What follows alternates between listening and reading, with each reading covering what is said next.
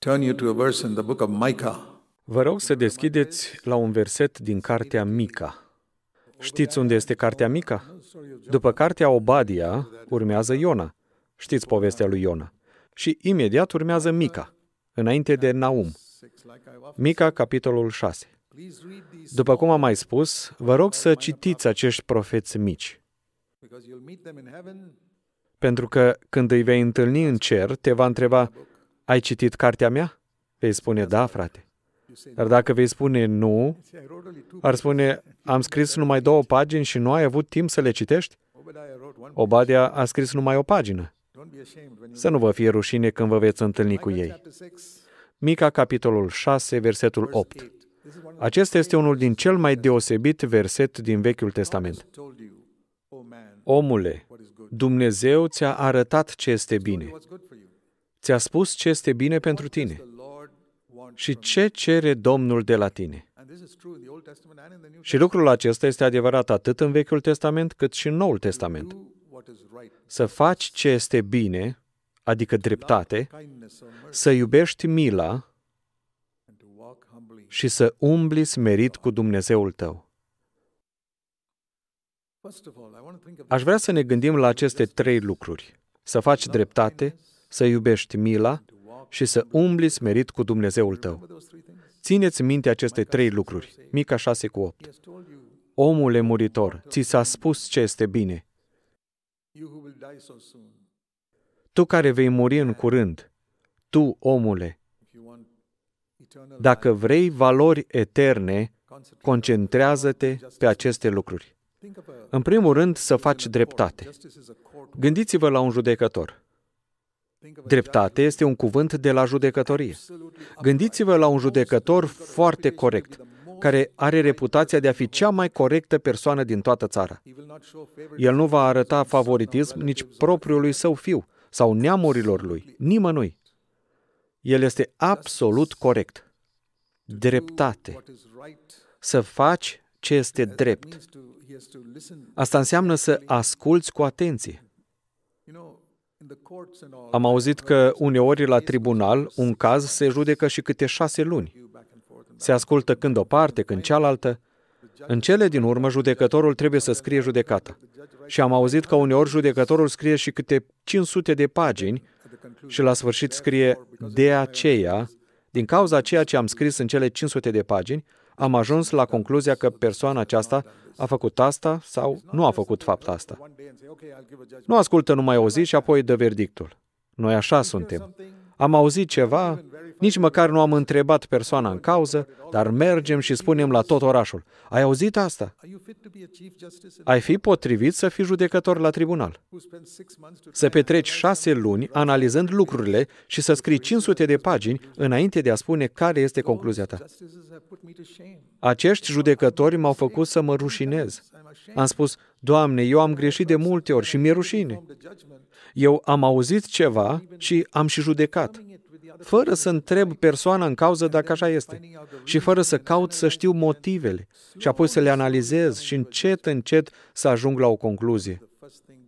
Acesta este primul lucru pe care îl cere Domnul de la tine. Vei face așa de acum înainte? Cât de repede ne pedepsim copiii? Eu am făcut așa. Mi-e rușine să spun asta. Când copiii mei erau mici, nu aveam biruință asupra mâniei și uneori i-am pedepsit la mânie. Apoi mergeam și mă închideam în baie și plângeam, spunând, Doamne, iartă-mă, pedeapsa este corectă, dar mânia a fost greșită. Când copiii mei au crescut, mi-am cerut iertare copiilor mei pentru mânia care am avut-o. De multe ori avem obiceiul de a judeca repede. Haideți ca anul acesta să nu judecăm pe nimeni prea repede, să ascultăm cu atenție. Dacă soția ta, de exemplu, a făcut ceva rău, a uitat să spună un mesaj important și ai descoperit aceasta când te-ai întors de la lucru, nu sări să o cerți. Ascult-o. Poate copiii au fost bolnavi. Poate a fost ocupată făcând alte lucruri pentru tine. Și îți spun că nu vine sfârșitul lumii doar pentru că soția ta nu ți-a spus lucrul acela. Și nici nu vei muri mâine doar pentru că ea nu ți-a spus lucrul acela.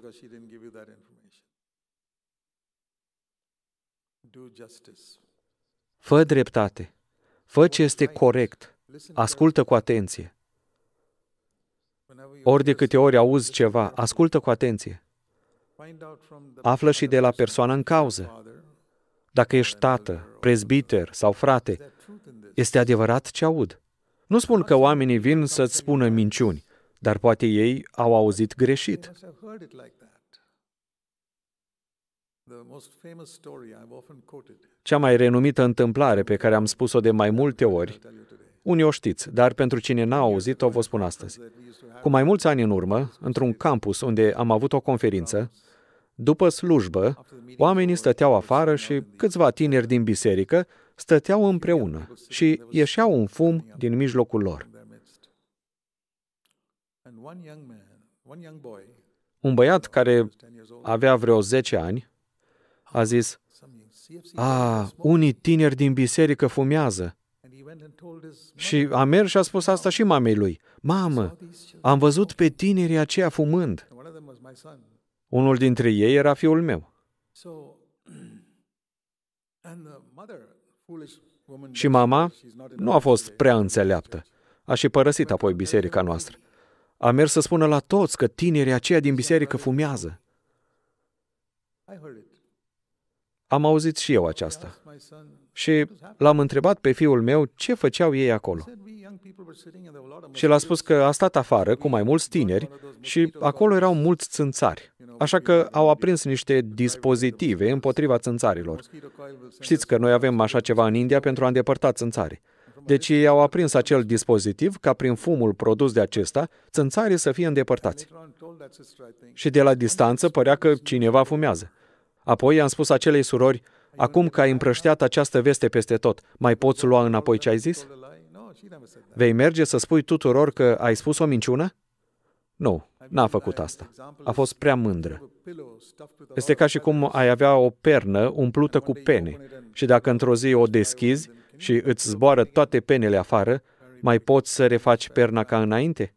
E foarte greu să pui toate penele înapoi. spreading a story. E foarte periculos să mergi și să răspândești povești. Feathers all E ca și cum ai deschide perna și ai lăsa să zboare toate penele și apoi să te chinuiești să le pui pe toate înapoi.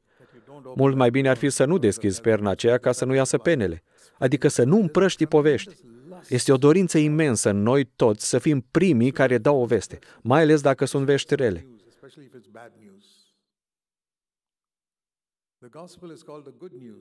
News, especially if it's bad news. The gospel is called the good news. Evanghelia este numită vestea bună.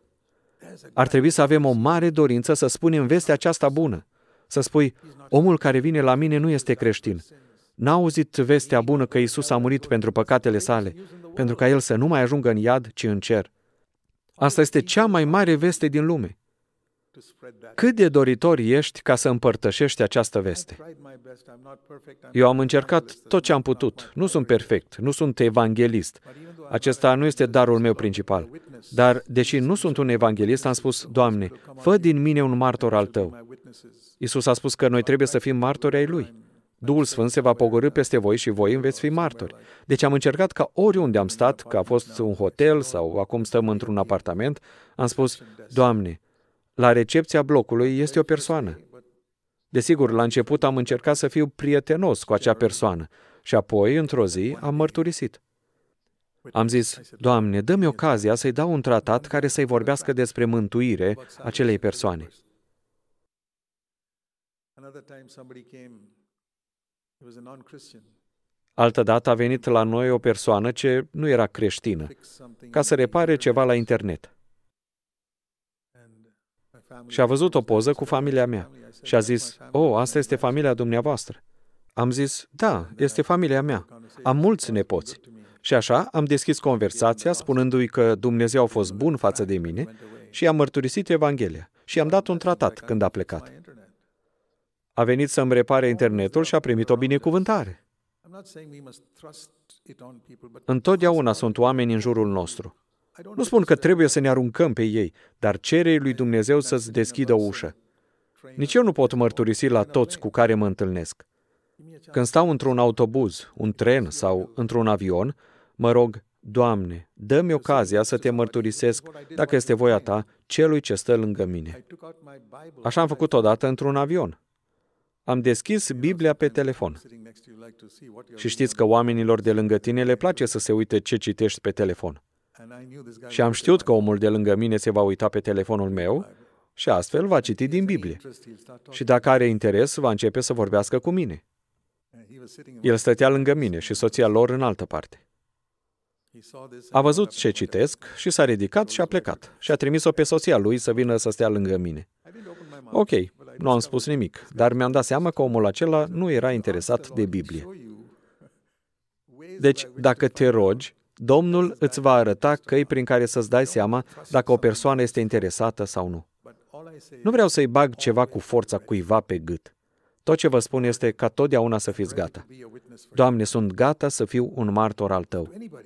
Anybody. Să fac să lumineze lumina în fața oricui. Without I remember once I was Odată eram în tren și m-am urcat mult mai devreme de a pleca trenul. I hadn't started from the station. Asta s-a întâmplat aici, în Bangalore, cu ceva ani în urmă.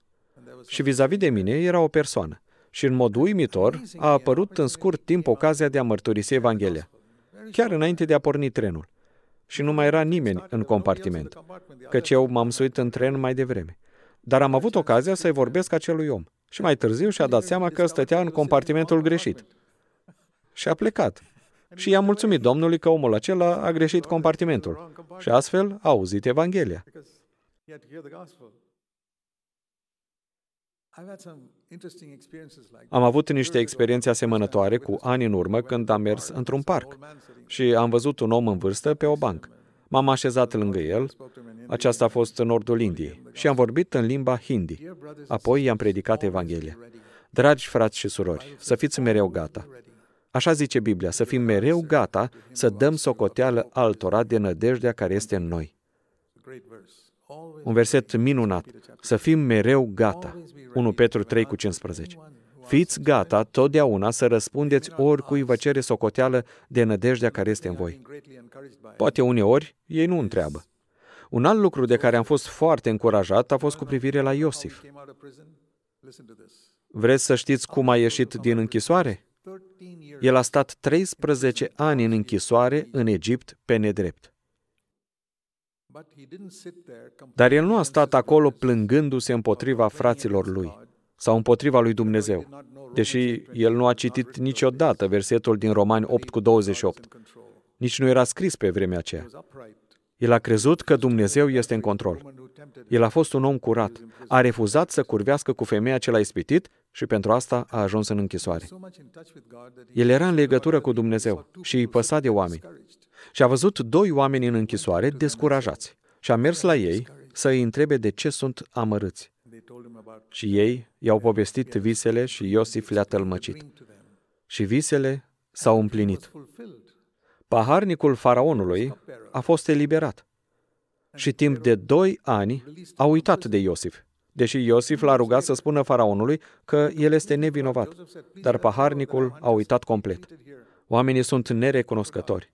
Dar la vremea potrivită, care a fost aranjată tot de Dumnezeu, pentru că Dumnezeu a vrut ca Iosif să nu ajungă conducător al Egiptului decât la 30 de ani.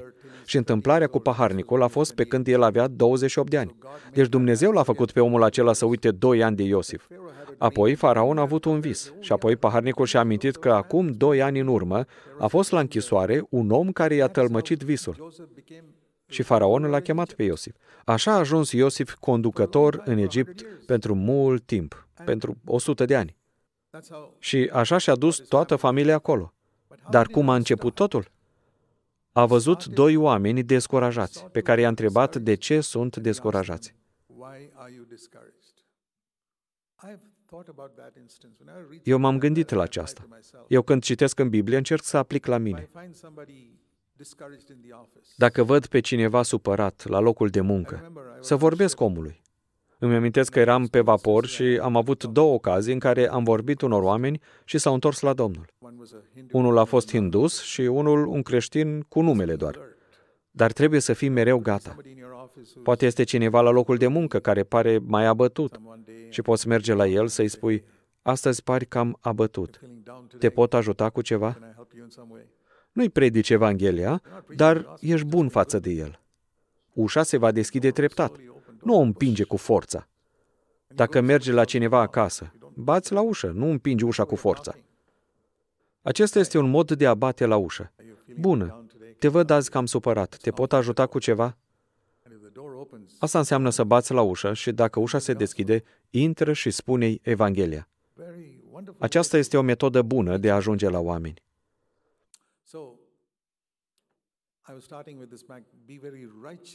Deci am început ca atunci când auzi ceva să nu dai imediat un verdict, ci să fii atent. Acea persoană din închisoare poate e pusă pe nedrept acolo. Zilele trecute am citit ceva ce m-a impresionat. Când auzi că cineva are acea boală teribilă, SIDA, ce-ți vine prima dată în minte? Eu știu ce îmi venea mie în minte mai de mult. Așa îi trebuie acelui bărbat, pentru că a avut relații sexuale nelegitime. Așa a apărut SIDA. Dar apoi am citit că dacă un copil, de exemplu, a primit o injecție cu un ac infectat cu SIDA, copilul acela primește SIDA.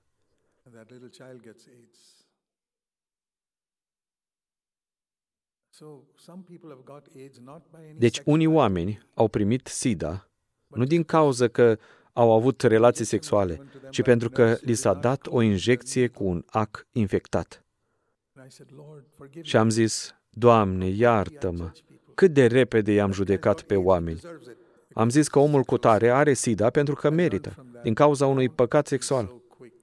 Am învățat din asta să nu îi acuz imediat pe oameni de păcate sexuale. Poate că nu este adevărat. Poate au fost infectați cu un ac.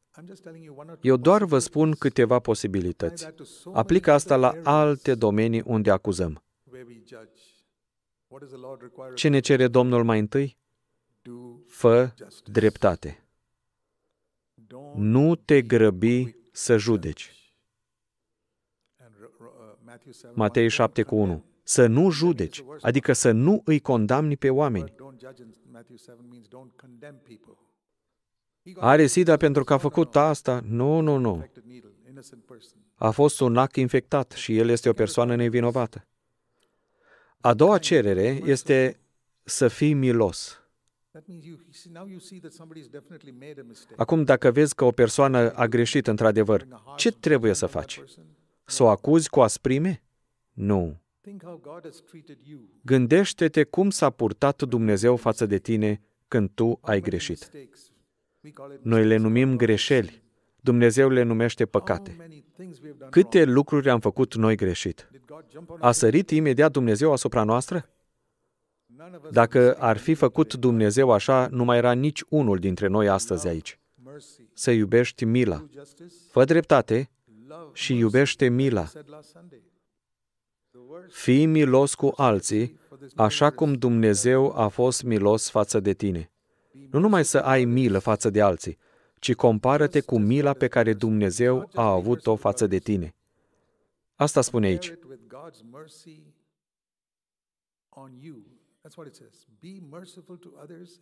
Să îți arăți mila față de alții așa cum Dumnezeu și-a arătat mila față de tine. Este un standard foarte înalt. Când îl vom ajunge? Ajută-mă, Doamne, să merg într-acolo.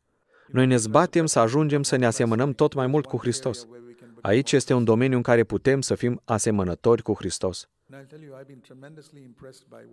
Vă spun că eu am fost foarte impresionat de o întâmplare din viața lui Isus.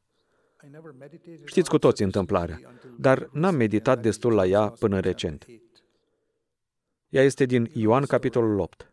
Știți întâmplarea din Ioan 8, versetul 3, în care fariseii au prins o femeie prinsă în preacurvie și au adus-o la Isus spunând, Învățătorule, femeia aceasta a fost prinsă în preacurvie. Nu este nicio îndoială în această privință. Versetul 5. Și Moise a poruncit și ei se refereau la legea lui Moise, despre care Isus a spus că el a venit să împlinească legea. Matei 5. Deci, ok, tu ai venit să împlinești legea, Iisuse, ce spui tu? Moise a spus să o omorâm cu pietre. Tu ce spui? Is Jesus going to go against the law? Va spune Isus ceva împotriva legii? Woman was caught in adultery. Femeia a fost prinsă în preacurvie. Nu a fost o acuzație falsă. A fost prinsă în fapt. Nu era nicio îndoială. No need for Jesus to Și nu a fost nevoie ca Isus să verifice, să vadă dacă este adevărat sau nu. Tu ce ai fi făcut când este o poruncă clară de la Dumnezeu of God. ca femeia să fie omorâtă cu pietre And Jesus și Isus este prezent acolo? and Jesus said. He waited for a little Isus while a așteptat un pic pentru că probabil a zis, Tată, cum să răspund? I learned something. Îmi place asta. Am învățat ceva de aici. El scria ceva pe jos. Father, what Dar în gândul lui, Tată, ce să spun? Said? Tatăl i-a spus, spune că cel ce nu are păcat să arunce primul cu piatra în ea. Isn't it wonderful? Și el a spus așa, nu este minunat să asculți? Somebody's Chiar dacă cineva a fost prins făcând ceva și nu este nicio îndoială și tu știi ce a spus Dumnezeu că trebuie făcut, iar tu să aștepți un răspuns de la Domnul. Să aștepți răspuns chiar dacă scrie clar în cuvânt? Da. Asta am învățat de aici. Cum să aștepți pe Domnul? Nu ca să-și schimbe cuvântul, ci cum să aplici tu cuvântul în acea situație, cu privire la persoana respectivă. natural tendency is to Tendința noastră este să fim duri, să cităm versete și să folosim cuvântul lui Dumnezeu ca pe un ciocan. Așa sunt mulți predicatori. Ar trebui ca oamenii din biserică să poarte coifuri pe cap, pentru că cuvântul Domnului e folosit pe post de ciocan. Nu. Father, I know this is written in your word, Father. Tată, știu că așa scrie în cuvântul tău, dar cum să-l aplic? Spune că cel fără păcat să arunce primul cu piatra. wonderful answer. Ce răspuns minunat! Și eu am primit uneori astfel de răspunsuri din partea Domnului și am fost foarte încurajat de acestea. Așteaptă un răspuns de la Domnul și nu lovi când ești atacat. I was sitting, you probably heard this in a, I visited a church once in America. Îmi amintesc că odată am vizitat o biserică în America în care toți aveau barbă lungă. Toți! Mă refer la bărbați, nu la femei. Făcea parte din regulile lor. It was a group that didn't have cars. They had to ride, they ride. Era o grupare care nu aveau mașini. Ei foloseau căruțe cu cai. The first time I got a ride in a horse carriage. Pentru prima dată când am fost plimbat cu o căruță cu cai. And then at lunchtime, we were all sitting at the table. La prânz, eram mai mulți așezați la masă, ei erau toți cu barbă. Eu predicasem deja acolo vreo două, trei predici și unii erau nervoși pe mine, pentru că am predicat împotriva unor lucruri pe care ei nu le-au mai auzit niciodată, împotriva păcatului. wanted to humiliate me. Ei n-au știut cum să-și manifeste mânia față de mine și au vrut să mă umilească. Unul dintre ei m-a întrebat, Frate Zac, God make a mistake by a greșit cumva Dumnezeu că a făcut să-ți crească păr pe față make a mistake by sau ai greșit tu când l-ai ras? They were saying they did not make that mistake. Ei credeau că ei nu au greșit în privința asta, că ei purtau toți barbă. This, I didn't scribble on the ground. Eu nu m-am apucat să scriu pe jos căci eram la masă, dar am zis în mintea mea, Doamne, ce să răspund acestor oameni? Și Domnul mi-a dat răspunsul. God make a mistake. A greșit cumva Dumnezeu că v-a dat unghii la degete sau ați greșit voi că le-ați tăiat ca să nu fie lungi? The whole table was silent for the rest. Toți de la masă au rămas tăcuți pe tot parcursul mesei. I'll never forget that instant. Nu voi uita niciodată întâmplarea aceasta. Am învățat că Dumnezeu îți poate da cuvintele potrivite. Nu a fost o jignire. Ei încercau să mă prindă cu vorba. Nu am zis că nu este nicio poruncă în Biblie cu privire la asta. Nu, doar am spus ceva cu blândețe și apoi n-am mai continuat pe tema asta. Continue on that. I didn't Nu am tot bătut pe subiectul acela. Uneori noi câștigăm o dispută, dar tot vorbim pe tema respectivă. Nu. and change the subject. Eu am tăcut. Am lăsat lucrurile așa și am schimbat subiectul. Anyway, Dar ei au prins ideea. and they all went away. Tot așa, oamenii de pe vremea lui Isus au prins ideea și au plecat toți. Nu a luat nici unul piatră. A mai rămas un singur om care nu a păcătuit niciodată. Isus. He had himself said, Și chiar el a spus că cel care nu a făcut păcat să dea primul cu piatra. Testament commanded Moses. Deci acum erau două porunci. Una era cea din Vechiul Testament al lui Moise și una acum în Noul Testament pe care a dat-o Isus. Tu ce ai face când era așa o poruncă de clară că femeia putea fi omorâtă cu pietre? He said, Has nobody El a condemned you? spus, John 8. nimeni nu te-a osândit? He said, no. Ioan 8 cu 10. It was Ea a obvious he was răspuns, repentant. nimeni, Doamne. And look at these Era beautiful evident words că ei îi părea rău. Și priviți cuvintele frumoase ale lui Isus. Acolo erau cuvintele clare a lui Moise și porunca clară pe care el a dat-o. I will not stone you. Nu voi arunca nici eu cu pietre în tine. Nu te condamn, nu te osândesc. Pharisee will say, Jesus Un fariseu ar spune, Iisus nu a împlinit legea. can be like that. Uneori și noi putem fi așa. Law without mercy. Aplicăm legea fără milă. It's a fundamental problem of many Christians. Aceasta este problema fundamentală a multor creștini. Terribly. Știu pentru că și eu am făcut la fel, dar m-am pocăit de asta, din toată inima. From this, Am spus, Doamne, vreau să învăț ceva din asta. Nu vreau să iau un verset din Scriptură cu care să-i bat în cap pe oameni și să le fac viața grea. be merciful. Fii milos cu alții, așa cum a fost Dumnezeu milos față de tine. Scripture, did God use a hammer Când tu nu ai împlinit Scriptura, a folosit Dumnezeu un ciocan cu care să te bată în cap? if God had used a hammer? Nu ar mai fi rămas nimic din noi dacă Dumnezeu ar fi folosit un ciocan. He said, Gândiți-vă de câte ori mi-a spus Dumnezeu mie și ți-a spus Dumnezeu ție personal, nu te osândesc. have you heard? Ai auzit asta? Eu am auzit asta de foarte multe ori în viața mea. În lucruri mari, în lucruri mici, I do not. nu te osândesc. Te-ai yell at your mâniat? wife or husband? Ai strigat la soția sau la soțul tău? Ți-ai cerut iertare și ai făcut-o din nou And you did it și din nou și iar din nou ai făcut? This woman, Femeia aceasta a greșit odată. how many times we have done it? And he always De said, câte ori am greșit noi? Și don't Și el totdeauna ne-a spus, nu te osândesc. go. Du-te și nu mai Don't păcătui. sin again. Dar tu But you ai sin again. păcătuit din nou. And Și he el still tot îți says, mai spune, nu te I condamn, don't condemn you. nu te osândesc. This is our Acesta este Mântuitorul nostru. Ați înțeles ce vreau să spun? Savior. Love mercy. Iubește mila. Not just Nu numai do să mercy, faci but milă, love it. ci iubește mila. Când îți iubești copiii, mergi și îi îmbrățișezi. I hope you do that to your wife too. Sper să faci așa și cu soția sau cu soțul You tău. love people, you hug them. Când îi iubești pe oameni, îi îmbrățișezi. I want to hug mercy. Aș vrea să îmbrățișez și eu astfel mila. Să iubesc mila așa de mult, încât mai degrabă să am milă față de cineva decât să condamn. Sper să vă amintiți aceste adevăruri tot anul acesta this year și până va reveni Isus din nou. till Jesus comes. What does God Ce cere Dumnezeu de la tine? do? What is right? Fă dreptate. Ascultă cu atenție toate părțile, ca să-ți faci o imagine clară, așa cum un judecător așteaptă șase luni și scrie 500 de pagini până spune judecata. Before they make a Noi judgment. nu trebuie să mergem așa departe, dar măcar să ne gândim. Nu să auzim ceva și imediat spui și altora, ai auzit asta și asta? Nu, nu. Vă rog, frați și surori, opriți-vă din obiceiul acesta, cum auziți ceva, parcă vă roade să mergeți să spuneți și altora, sau să suni pe cineva, ai auzit asta? Stop it from today onwards. Let this Opriți-vă new de year astăzi. Anul acesta să fie un an deosebit în care să terminați cu aceasta. Love mercy. Iubește mila. Maybe after investigation, Poate you după find toate it's true. cercetările, afli că un lucru este adevărat, Love mercy. dar tu iubește mila. Și în cele din urmă, Mica 6 cu 8, Walk umblă smerit cu Dumnezeul tău. God. You can't walk humbly if you don't do these two, these two things. Dar nu poți umbla smerit dacă nu ai făcut mai întâi cele două lucruri. When you walk humbly with God, you know Când what umbli smerit cu Dumnezeu, știi ce se întâmplă? God gives His grace to Dumnezeu dă har celor smeriți. umbrella of grace will come O upon umbrelă de har va veni peste tine. Roman 6 cu 14.